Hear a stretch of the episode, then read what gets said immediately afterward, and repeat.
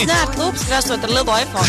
Ja, jau sākām runāt par iPhone, jo iemesls ir gluži vienkāršs. Pie mums ir ieradies Kristaps Skutels, kurš kā jau katru ceturtdienu zoopastā iepazīstina mūsu un arī visu pasauli, visu Latviju par to, kas tad notiek tehnoloģiju pasaulē un uh, arī citur kaut kur. Jā, un Kristaps, uh, mēs paspējām ar viņu iepazīties. Viņš paspēja uh, nostrostēt mani un manu iPhone, uzlikt rokzīmi manas pieres, jau pas... bildē, kādu jau paspēja. aplikāciju. Nu, ļoti labi. Tā ir pirms, tā pirms intervijas Kristaps tā, tā veiksmīgi. Labrīt, Kristaps. Jā, labrīt, labrīt, labrīt. Ko tad tu esi atvedis, kādas stāstus mums tu šodien stāstīsi? Jā, es biju pirms nedēļas Izrēlā uz kaut kādām dienām, četrām, piecām padzīvoties un papētīt, kā viņi dzīvo, kā viņi strādā. Tas bija tāds. Uh, Darba ceļojums tas bija. Tas bija, jā, tas bija darba un, un, un, un jauna uzzināšanas ceļojums. un Man bija paaicinājusi Izraels vēstniecība. un Kopumā mēs bijām tādi nepilni 40 cilvēki no dažādām Eiropas valstīm. ā, Tā kā tādi jaunie līderi, aktīvi cilvēki savākti, kuriem vienkārši bija uh, Izrēlai vēlme parādīt, ko viņi dara, kā viņi darbojas. Jo runā, ka Izraela ir otrā silīcija ielē, tātad um, ļoti daudz uh, veiksmīgu tehnoloģiju un augsto tehnoloģiju uzņēmumu. Un, protams, arī gribēju Izraēlu izskaidrot, kas ir tas, kas nosaka, nu, kad, uh, ka Izraēlā viss notiek. Jo tā ir ļoti jauna valsts, 60 gadi kaut kādi, mm -hmm. un uh, ar 7 miljonu iedzīvotājiem. Un uh, spēja radīt vairāk uh, tos uzņēmumus, tehnoloģiju nekā Japāna, Lielbritānija, piemēram, un citas lielas valstis, kuras mierīgi dzīvo.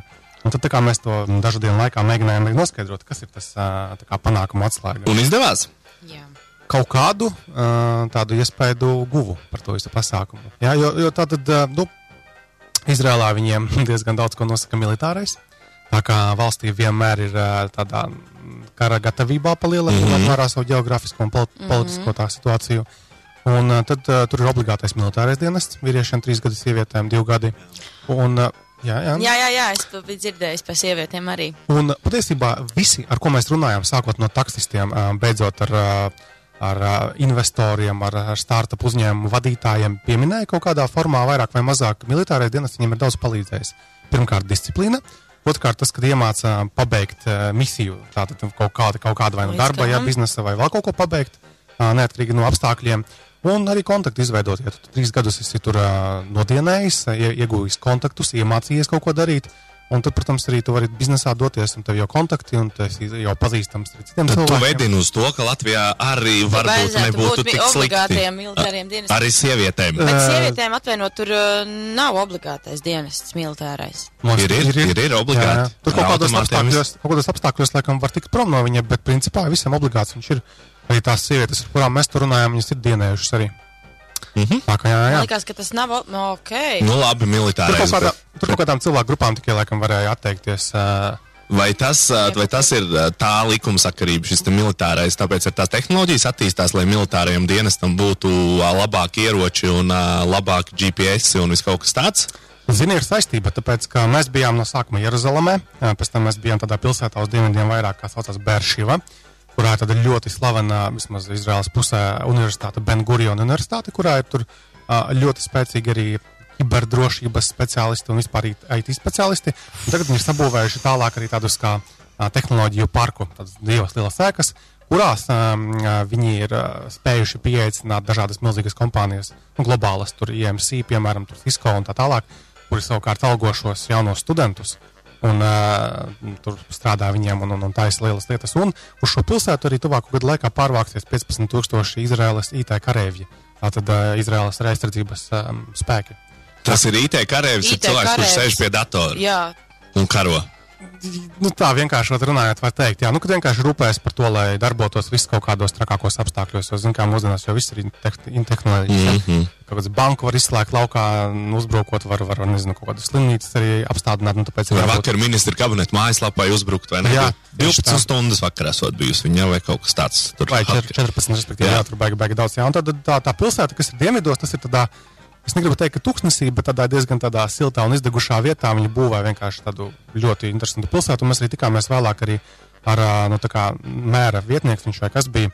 Viņi arī stāstīja par tiem lielajiem plāniem, ko viņi mēģina tajā pilsētā uzbūvēt. Pirms tam tur gan diezgan nekas nebija, tur bija smilšu klājumi. Un tagad tur reāli apbūve uh, veidojas arī tajā universitātē blakus, tur pilnīgi dzīvojami rajoni. Un lielais plāns arī dabūt arī starptautisku lidostu klāt, lai vienkārši būtu ērtāk lidot uz turieni. Un patiesībā tā Beršīva tiek uzskatīta par nu, kiber, kiber um, arī tādu kā centru vispār. Un tur ļoti daudz šajā virzienā arī strādā. Mm. Tas ir Kristap ceļojuma apskats wow. no Izraels Wow, par wow. tehnoloģijām. Kas tad tur īsti ir tāds radies, varbūt, lai cilvēki saprotu? Tu teici, uh, silikona ielai, tā tad tur kaut kam lielam jābūt. Silīcija, jā, jā, silikona ielai, jā, silīcija ielai. Pagājušajā gadā ā, tātad, tas bija veiksmīgākais gads vispār Izrēlē, tātad tehnoloģiju startup uzņēmumu ziņā, jo viņi, ā, teiksim, tās kompānijas, kas, kas, kas pārdevās vai arī kas aizgāja uz biržu, nopelnīja vairāk nekā 15 miljardus ASV dolāru. 15 miljardi. Tas ir, tas ir ļoti, ļoti daudz, un ņemot vērā, ka pašai Izrēlē nav nekāda derīgo izraksteņu, ka viņiem ir problēmas ar ūdeni, nu, tādā ziņā, ka tur viņi ļoti tie universitātē viens uh, profesors stāstīja, kā viņi attīra ūdeni, kā viņi saglabā ūdeni, kā viņi ir iemācījušies tūkstnesī audzēt uh, tādus un šādus dažādus uh, dārzeņus, piemēram. Tas arī vienkārši diezgan apbrīnojami. Nu, lūk, un, teiksim, ja par tām kompānijām runāt, tur ir pietiekami daudz kompāniju, kas varbūt nav populāras, bet, teiksim, nu, veids, ko mēs izmantojam mm. ikdienā, tā Jā. ir nākusi no Izraels. Jā, un, Jā, arī, un viņi jau 2013. gadā par gandrīz miljardu nopirka Google. Jā. Ah, viņi šobrīd Google pieder, jā? Nu, jau gadus, jau divus. Jā, Jā. jā. Tā, ka, tā ka tur viss notiekās. Un uh, tad, teiksim, vēl tā, tā, tā, tā savācot kopā tās lietas, tad, uh, protams, mēs mēģinājām apkopot informāciju, kas ir tas, kā viņi raksturo to savu to ekosistēmu, kāpēc viņiem tā veicas. Un pamatā tā tad viņi apšauba visu, kas notiek apkārt. Ja? Kad vienkārši Kritiskā domāšana. Jā, viņi nepie, nepiekrīt lietām, kas notiek. Uh, tad otrkārt, viņi ir globāli no pirmās dienas. Teiksim, ir kaut kādi uzņēmumi, kas no sākuma es vai kaut ko padarīšu, tepat uh, lokālajā tirdziņā, pamēģināšu kaut ko. Viņi uzreiz bliež uz, uh, uz pilnu banku. Bet man liekas, ka viņiem mentalitāte tāda. Viņam arī mentalitāte, un arī otrkārt, tas vietējais tirdziņš ar tiem septiņiem miljoniem ir maziņš. Nu, tā mm -hmm. globāli raugoties, ka Latvijā mums ir vēl mazāks tirgus, bet tik un tā cilvēki mēģina. Protams, eh, viņi nebaidās baidīties nu, no failiem kaut kādiem. Latvijā tā, tā vispār, man liekas, eh, šajā vispār postpadomju telpā ir lielas bailes no failiem. Ja, kad, Jā. Nu, labāk nekļūdīties, jā. Nu, jā, Jā, jā, jā, labāk, jā. labāk, jā, tieši tā, labāk ir baigi- nedarīt nekā labāk kļūdīt. nedarīt nekā, nekā kļūdīties, tas. Tieši tā, nē. savukārt tur viņi, viņi teiksim, tā, nemotivē, nu, failot, jeb jau kļūdīties, bet viņi ļoti motivē visi arī apkārtā vide mācīties no kļūdām. Tātad, ja, ko tu izdarīji nepareizi, lai tu vēlreiz tādu neizdarītu. Un viņi, protams, iegūst kaut kādu zināšanas no tām kļūdām un aiziet. Jo tāpat arī, teiksim, visi tie veiksmīgie, kas ir ā, spējuši savus uzņēmumus attīstīt un pārdot par miljoniem dolāru, tāpat viņiem kaut kāds otrais, trešais uzņēmums ir aptuveni. Ja, kad, nu, Nu, jā, pie pirmajām neveiksmēm nekad nevajag apstāties. Tas ir tas. Tieši tā, Ne? jā. Jā, Viņam, arī val, viņam arī valsts atbalsta, tur ir uh, konkrētas programmas, kad valsts arī var palīdzēt investēt kaut kādos uzņēmumos sākuma posmā.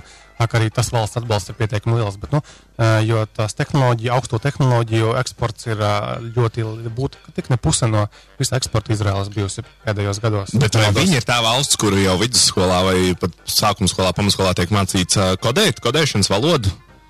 Tik sīki es nezinu par to izglītības sistēmu. tā kā nestāstījām. Es nu, nejautāju, bet es domāju, ka var noskaidrot. Es, kaut ko gan jau arī mācām. Un tie, tas, ka tajā militārajā dienestā viņi daudz ko arī iemācās arī no, teiksim, no tehnoloģijām, ja tev interesē tehnoloģijas, un tu esi jau vairāk gatavs ā, tam darba tirgum pēc tam. Bet, nu, jebkurā gadījumā ļoti, ļoti, un- tad vēl tāda interesanta lieta, mēs bijām arī pēc tam pēdējās dienās Televivā, kas ir ļoti atšķirīga pilsēta no Jeruzalemes, kas ir veca pilsēta. Televiva ir ļoti jauna un ļoti eiropeiska mm -hmm. pilsēta. Un tur mēs uh, bijām tādā ļoti Nu, Kāpēc grāmatas aizbraucām nomalē Televivas? Tādā kā šķūnī, tādā interesantā vietā ir arī startup uzņēmums, kas veido ā, ēdiena 3D printerus. Iedomājamies tādu kā Nespresso automātu, tu ieliec iekšā to kafijas maziņo puļķīti, un tev tur minūtes laikā sataisās kafija. Viņi veido tādu mazu aparātu, aptuveni tā kā nu, futbola bumbas izmēra aparātu, kurā ieliks iekšā um, ēdiena speciāli sagatavotu kapsulu, un minūtes laikā viņš pagatavos uh, to ēdienu. Tātad, uh, un, Paga, bet viņš to aparātu arī printē. Nē, nē, viņš, viņš, viņš tas nāk uzsilda un sajauc ar šķidrumiem kaut kādiem to ēdienu. Un, un, un, un kā, kā skaidroja tā, tā projekta vadītājs un radītājs, tad uh, tas nav nekas skaidrīgs. Tas ir vienkārši paņems normāls ēdiens, kurš pie tam ir sagatavots ar, ar, ar šefpavāru kā palīdzību nopietni. Viņš vienkārši ir uh, sasaldēts, izņemot laukā mitrumu no viņa. Tādā ziņā viņš lai saglabātos tas viss.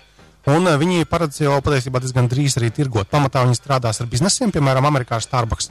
ā, Kas nozīmē, ka Starbucks um, šajās kafejnīcās būs tie robotiņi iekšā, kas varēs ļoti ātri, piemēram, sataisīt kaut kādu ēdienu, ko būtu ļoti neizdevīgi Starbucksam uz vietas cept kaut kur vai, vai šmorēt. Nu, Jā, jā. Viņi paredz, ka tas ir milzīgs tirgus uh, tuvāko dažu gadu laikā. Un uh, viņi ļoti daudz arī investējuši savu naudu iekšā. Viņi tur astoņu cilvēku kompānija, tiešām tādā ideāliskā, tādā šķūnī. Uh, un tas, tas, tas, tas, um, tas cilvēks, kas to visu veido, viņš ir tā, tā pozitīvi runājot, tas viegli ķert zinātnieks. Tiešām ļoti interesanti. Viņš stāstīja, kā viņš iepriekš ir veidojis displejus kaut kādus, tā, kad vēl vietā viņa kā tāda nebija. Viņš arī stāstīja par viņa tikšanos ar Stevu Jobsu. Nu jau nelēķi no Apple. Un toreiz viņš piedāvāja to savu iz, izveidoto displejiņu. Uh, Jobs teica, ka baigi labi, man vajag tur miljonus tādus un šitādus, bet uh, viņa kompānijas um, valde pateica, nē, Apple mēs neko nepārdosim, jo viņiem finansu rādītāji ļoti čābīgi. Jo tik tiešām Tas brīdis, ka viņam Jā, jā, jā, jā, jā. rādītāji visdrīzāk. Un tagad viņš vienkārši var ar smaidu atskatīties uz to pašu lietu. Vēl viens, vēl viens stāsts bija tāds, ka viņš, viņš ik pa laikam visādās interesantās jomās pamēģina izveidot. Piemēram, arī medicīnas. Viņam bija kaut, kaut, kā, kaut kāds tāds izgudrojums arī sirdī. Viņam piedzima meitiņa, kuras slimnīcā viņam šķita, ka kaut kas nav riktīgi ar sirdi tajā meitiņai. Un uh, viņš ārstam saka, pārbaudiet, lūdzu, tur, to, to vai šito ārstu. Saka, nu, kas tas ir zinātnieks kaut kāds vai, vai ārsts? Nu, nē, bet es zinu, pārbaudiet. Un beigās viņš aizcīnījās līdz tās slimnīcas tā vadītājiem. Viņš atnāca un pārbaudīja, un tiešām atklājās problēma. Ja viņa būtu aizgājuši prom nākamajā dienā, viņa būtu visdrīzāk nomirusi. Tā ka vienkārši uh, tas ir tas parāda, ka, uh, ja tu kaut ko zini, uh, nekautrējies rādīt un norādīt uz kaut kādām lietām, un rezultātā šajā gadījumā tas ļoti palīdzēja viņam. Bet tiešām ļoti interesants cilvēks. Ah, un to robotu viņa sauc Džīniju. Tā ka uh, noteikti mēs dzirdēsim. Drīz mēs ēdīsim pusdienas no džīnī. Tā, kā tā, No tā apmēram. ēdīsim pusdienas. Tā, tā varētu teikt, bet, ja? Es domāju, ka tuvāko nu, piecu gadu laikā noteikti mēs vairāk. Sākušā mēs varēsim paņemt nevis tikai mafinus, kas ir uzreiz paņemami, un tur kaut kādas maizītes, bet, Bet s- izprintēt savu silto, piemēram. Jā, jā palielam, palielam tā arī būs. Protams, Wow. ļoti interesanti tādam cilvēkam bija pajautāt, uh, viņš ir Dorona Marko, viņš saucās uh, tas cilvēks. Un bija ļoti interesanti pajautāt, ko, ko viņš domā, kas nākotnē notiks. Un no tādām, tādām nu, kreizī mazliet viņa nākotnes pareģojumi bija tādi, ka pēc 50 gadiem ķermenim nebūs nozīmes cilvēkam. Ja, kad, teiksim, ja ķermenis jau noveco, tu vari leju pielādēt savas domas, pieredzi kaut kādu, nezinu, kompī kaut kādā, un pēc tam pārnest uz jauno. Tad viņš ir viens no cilvēkiem, kas uzskata, ka mākslīgais intelekts tūlīt, tūlīt jau principā būs. Nu, mākslīgais intelekts kā tāds jau pietiekami ir attīstījies pēdējos gados, bet uh, es kaut kā domāju, ka kaut kāda daļa viņam patiesības varētu būt. Bet atkal no otras puses, 50 gadi ir nenormāli ilgs laika posms tehnoloģiju jomā. Ja mēs paskatāmies vietā, viņa vispār kā Nu, jā, ja mēs kas pirms 50 gadiem bijis, tad uh, nekas nebija. nebija. Jā. pirms 50 gadiem. Bet uh, tie ir stāsti no Izraels, kas uh, vispār vēl notiek pasaulē tehnoloģiju. jā, tehnoloģija pasaulē notiek viss kaut kas, uh, bet, piemēram, vakar Apple uh, noprezentēja jaunos iPadus. Kāds no jums vispār lieto vēl atsevišķus mūzikas atskaņotājus portīvos vai ne? Bet viņiem vēl viņi noprezentēja, jo es dzirdēju, ka pēdējais esot uh, saražots pirms kaut kāda laika, un viņi tā kā vairs negribot. Ne, viņi izlaida vienkārši jaunos modeļus. Uh, interesanti ir to, ka, protams, ja mēs paskatāmies uz grafikiem, cilvēki pērk iPhone, ja, tur, tur, uh, un tādas lietas, bet iPod uh, viņi vairāk tā, nu, visu laiku uz iPodus. tos Es domāju, iPadus, ā, Nē, nē, nē, mazos. iPodiņus, jā. Nu, mazliet Ā, lielākus. Ok, nē, tos es nelietoju. Tas ir kaut kur vispār ā, aizmirsts sen atvilknē stāv.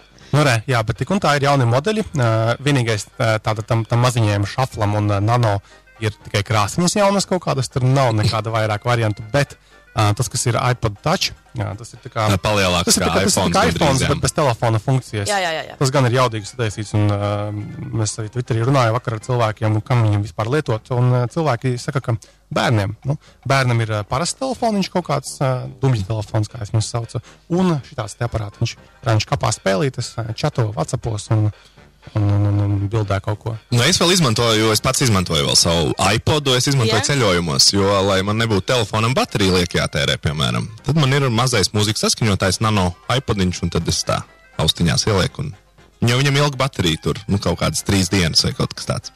Jā. Tā kā es esmu vēl nedaudz no tiem vecajiem, kas to dara. Jo ar telefoniem ir tā, ka ceļojumā kaut kādā tev vismazāk par visu gribas, lai tu paliktu bez telefona. Jā, tieši tā. Tieši Vai arī tev jāapkrāmēs kaut kādām šitām baterijās? Baterijām, pakām, jā, bet un tā, nu, kaut kā laikam. Es esmu kaut tā, man ir, man gan ir, ir gan iPads, gan iPods, gan iPhones. iPhones, gan um, iMacs. nu, tu esi Apple upurīts. es esmu, jā, un, bet, bet patiesībā es gandrīz visu daru telefonā. Gan klausos mūziku, gan uh, strādāju tik, cik man vajag, nu tā. Neizmantoju Tur jau visas tā tās tehnoloģija ierīces. burvība, ka viss mums ir vienā ierīcē. Un, um, man arī diezgan apgrūtinoši būtu mm, lādēt vēl lentās ierīces. Tur vietpūksteņi vēl vis kaut kā. Jā, jā. Tas viss ir ērti ar vienā aparātā, ko tu lādē. A, kas katru- foršs būs tam jaunajam uh, Apple pulkstenim? Tad? Viņš jau ir jau. Viņš jau ir. Viņš, Nē, nu jā. viņš jau pat Latvijā ir nopērkams par milzu naudām kaut kādām. Nu jā, bet Es esmu mazliet Kā? palietojis, un uh, viņš ir interesants uh, kaut kādiem nudīgākiem cilvēkiem. Varbūt viņš vairāk gribēsies uzreiz skriet un pirkt. Bet, uh, teiksim, tā mainstreamā, es domāju, cilvēkiem pagaidīt mazliet vajag nākamo modeli. Jo, nu, atkal, vai vajag ierīci, kur lādēsi katru nakti vēl, nu, īsti laikam nē, tomēr. Tā, tā, un, um, tā kā noslēdzot, vēl gribētu pieminēt arī to, ka bitē ir jauns interesants tarifs, saucās ģimene. Uh, tur tā doma ir tāda, ka, piemēram, tātad maksā uh, 11, eiro, 11,80 eiro mēnesī par 10 gigabaitiem, ko tu vari dalīt uz visiem ģimenes locekļiem. Ā, uz galviņām. Jā, uz galviņām. Un tad uh, katrai galviņai vēl ir 5 eiro klāt, tas ir par neierobežotiem uh, zvaniem un īziņām. Respektīvi, tev salasās, piemēram, trīs cilvēku ģimenei, uh, tas būs mēnesī 26,80, bet toties katram ir pietiekami daudz tā interneta. Labi, varbūt jaunatne vairāk nolietos to internetu un neierobežotas sarunas. Un, un patiesībā biti saka, ka tas ir unikāls arī Baltijā tarifs pagaidām, bet par Baltiju tur jāpēta, bet Latvijā pēc tam noteikti mums nav īsti vēl tādu Tāds variantu. kopīgais ģimenes nav bijis. Bet, mm -hmm. nu, cik, Bet ārzemēs ir- gigabaiti taču daudz. Es tieši gribēju jautāt, cik Nu, daudz tas ir, cik man? Nu, cik, tev, cik tu gigabaitus apēdi uh, savā telefonā mēnesī? Nu, kopš esmu pieslēdzis neierobežoto internetu, es skatījos, ka man mēnesī aiziet kaut kādi nu, 4 gigabaiti aptuveni. Jo es, nu, Nu, tad iedomājieties, ja Kristupam aiziet 4 gigabaiti, nu, kas ir neierobežotais. es neskatos tad- video nekādus, man tikai mūzika kaut kāda, ja es braucu mašīnā ilgāk kaut kur uz laukiem, piemēram, tad es Redzu- Spotify un Es atkal laukos, laukos kā reiz izmantoju in- internetu telefonā un, un, un, un citreiz arī filmas skatos. Tad man viņš izbeidzās, bet arī es viņu atjaunoju, bet cik es izmantoju, es nezinu. Nu, droši vien, ka vairāk par četriem arī nē. Nu, ja skatāmies filmas daudz, tad varētu noteikti. Nu, vairāk. daudz nē, bet jā. Nu, Bet jā. jā. bet sanāk. Jā, jā. Tā, tā, Labi. tā, tā, ka viss attīstās. Tad tā. mūzikas atskaņotājs, Wow. wow. jauns iPods, Apple, bitē jauns tarifs un Izrēlā viss notiek. Es un uh, braucu arī, nepacietību gaidu, jā, septembrī. Jā, Nu, Tad tagad tu zināsi, iet uzēst uh, no tā robotiņa sasaldēto ēdienu, bet Jā, un izprintēto. aizbraukt uz to kiberpilsētu. Jā. Tā Jā, būs ko redzēt. Būs ko redzēt, jā. Būs ko redzēt. Tad visi Super. pagaidām vasarā vēl dzīvojamies pa Latviju, bet tad varam doties uz Izraelu un iepazīties, kas tur notiek. Lielas paldies, Kristap, ka tu atnāci. paldies. Jā, Tā, tā. Noteikti šajā pasaulē daudz kas cits interesants notiks, un to tu pastāstīsi nākamnedēļ, kad jau man kolēģi Māja un Emīls Balcers arī Un mans kolēģis Emīls Balceris. Jā, jā, bet- bet... gandrīz zopastā. Bet šodien Oskars Lepers, Aijandrēju un gandrīz Zopast. Lielas paldies Kristapam!